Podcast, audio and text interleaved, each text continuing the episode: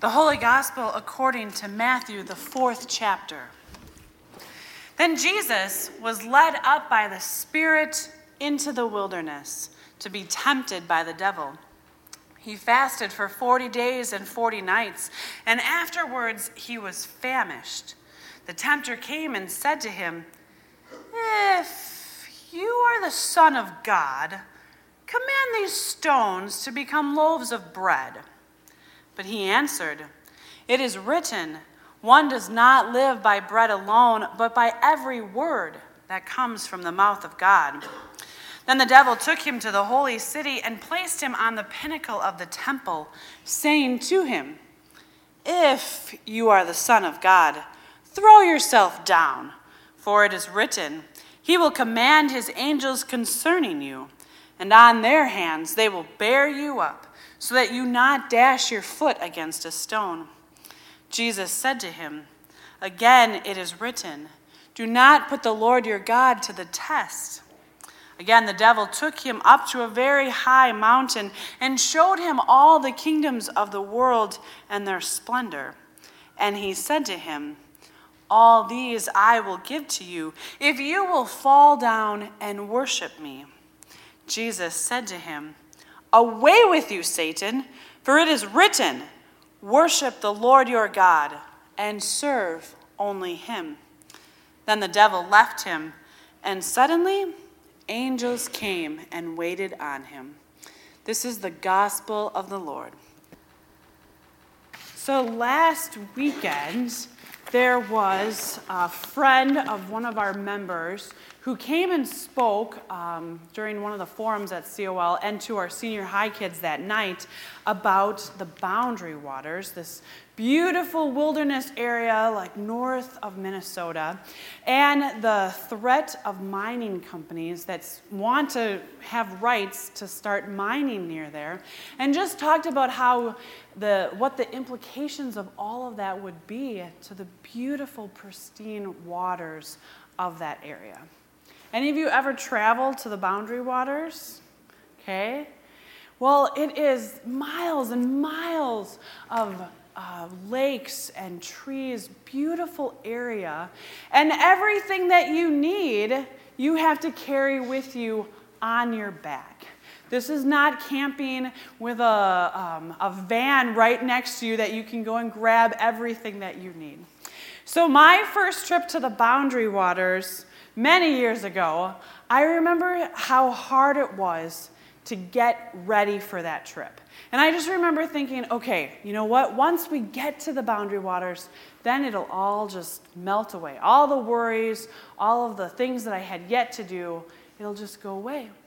Because when you're in the boundary waters, you're disconnected. At that time, there was no way to even have cell phones with you. And so, literally, once you were there, you had to simply be present in the creation. You had to kind of trust God and trust the people that were around you that you'd be able to survive during this week in the boundary waters. And I remember one of the days uh, we were paddling along this, this lake, and it seemed like it was taking forever. And our, the, one of the people in our group who had the maps was trying to find where a campsite was so that we could stop and make tent for the day and start getting dinner made and get everything all set up before it turned pitch dark. And on the maps, there are all these little red dots to mark the location of the campsites. But here was the thing we were on this lake, and there is no sign anywhere saying campsite number five right here, pull in right here. All you saw was trees everywhere you looked around the perimeter of that lake. And so we had to try and figure out no, it's there, it's there. Where is this campsite? It's not even here. And so, uh, as I started to fear that we might just die on this lake, never being able to find this campsite, lo and behold, someone noticed this tiny little opening in the trees and on the branches. And so while we started to head toward that tiny little opening, we then got a little bit closer and saw there was a little path that had been worn down clearly by travelers who had come before us. And as we got closer and closer, we pulled up our boats onto the shore and we sent out we sent out the guys to go and check out the campsite for us. And and they were always instructed to come back with a report about whether or not there was a flat land to three flat lands to set up three tents and a latrine report and so they come back and they say how flat the land is, how beautiful this campsite is, how big it was, and best part, the latrine had a cover, which meant that there would be less flies getting into the latrine. It was this beautiful campsite, which we almost missed because we couldn't see it with our own eyes. It wasn't obvious. We had to trust that it was there. We had to trust in God and not just ourselves. We had to trust the people that had come before us who had said it would be there. This Sunday, we hear the story that we just heard, always the first Sunday of Lent, this temptation of Jesus out into the wilderness. Now, I should back up to just say for a second what happens right before this in Matthew's gospel? We hear the story of how Jesus is baptized by John the Baptist in the Jordan River, and then what happens right after that? The heavens are open, the cloud with the voice declares, You are my Son, the beloved, with whom I am well pleased. We hear who Jesus is we hear that affirmation of who he is of God's. And then immediately after that, he is thrown out into the wilderness. He is driven out into the wilderness by the Spirit. And we scratch our heads and we wonder what is going on? Why does this happen?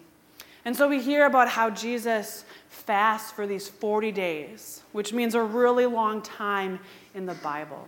So, at his physical weakest point, then the devil shows up with all of these temptations. Turn bread, turn stones into bread, have the angels come and lift you up so that you can just fall and not hurt yourself, and see all of the kingdoms of the world that could be yours if you just but worship the devil. Now, of course, this story at some level is so out of reach for all of us. Because honestly, if you put a stone in front of me when I am hungry, I am going to do everything in my power to turn it into bread. I'm not going to be able to resist that. I'm not going to be able to sometimes resist the temptation it is to think so small, to think so narrow, to sometimes forget that the world is a much bigger picture than what I know. I'm not going to be able to resist the temptation to want power when I can have it. The want to have what I can control instead of having to trust God. Instead of having to trust others that it will just be. It will all come together. It will all work out for good. I think all of those things we struggle with as human beings. And so we look at Jesus amazed that he's able to resist all of those temptations. But really, when you look at that gospel, I think the biggest temptation that he overcomes is the one that begins with those two letters if. The devil says it each of those three times if you are the Son of God that temptation of doubt. For Jesus, who has just heard who he is in front of all of the people gathered as the Son of God, to begin to doubt his identity, to begin to doubt who he is as a Son of God, to begin to doubt that he has this ability to be able to listen to God and obey. And I think the same is true in our lives as well, too. The if that enters into our minds of doubt. And we begin to doubt who we are, who we've been created to be, that God called us good, very good. And we begin to doubt that we have anything to give, anything to offer. We begin to doubt whether or not we're good enough or whether or not we have the ability to do something. And all of those doubts that creep into our minds, what they do is they just separate us. They separate us from God and they separate us from one another too. And so, as we hear this story today, I'm not sure how we sometimes resist the temptations in our world. But we can also see in Jesus the ways in which he resists those temptations is because he remains trusting in God. He remains forever connected to who he is in God, to who God has called him to be, beloved, with whom God is well pleased. And maybe what we hold on to this day is the same goes for you and I as well. In fact, we just heard those words last week when Jesus was at the transfiguration and a cloud spoke, a voice spoke from the cloud saying, You are my son, the beloved, with whom I am well pleased. And to remember that God speaks those words to you and me as well. Whatever wilderness we find ourselves in today, maybe it's not the boundary waters where we're looking for a campsite but maybe it's the wilderness of the unknown, the wilderness of what the future will bring, of whether or not we're going to be able to get through something that we're facing in this life, whether it's an illness or a difficult diagnosis or the loss of something in our lives, whether it's a decision that we have to make and we're not really quite sure what's the best decision to make to remember that God is always there for us, listening and leading us. If we but just look around to the people around us and to this God who constantly seeks to whisper into our lives and our minds. Now, that one last image I'm going to leave you with is the one that the gospel ends for today with. How the devil realizes he can't win over Jesus.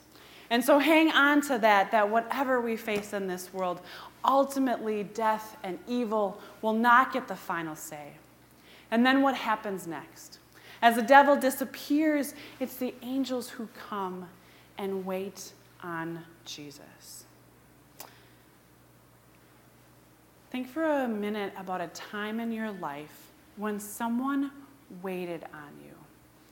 Now, that's probably a thing that you don't want people to do.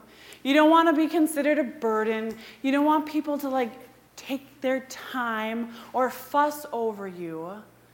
But think about how it felt when you needed something, and in that moment, people came and they saw your need and they responded to your need. And they waited on you. Maybe the kind of thing that you couldn't do for yourself in that moment.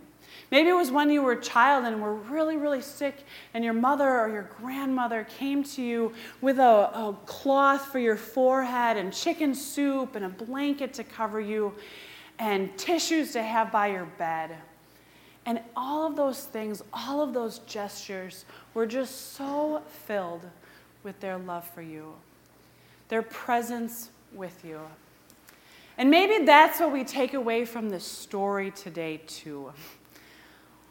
Throughout all of the temptations in our lives and in our world, we're going to mess up. We're going to make mistakes. We're going to start to doubt both ourselves and God's leading in our lives. But maybe we can spend our time and energy focusing on the ways in which we can be present and wait on the people around us, to wait on them through our acts of love and compassion, to be able to be present with them especially when they're in the midst of the wilderness. Amen.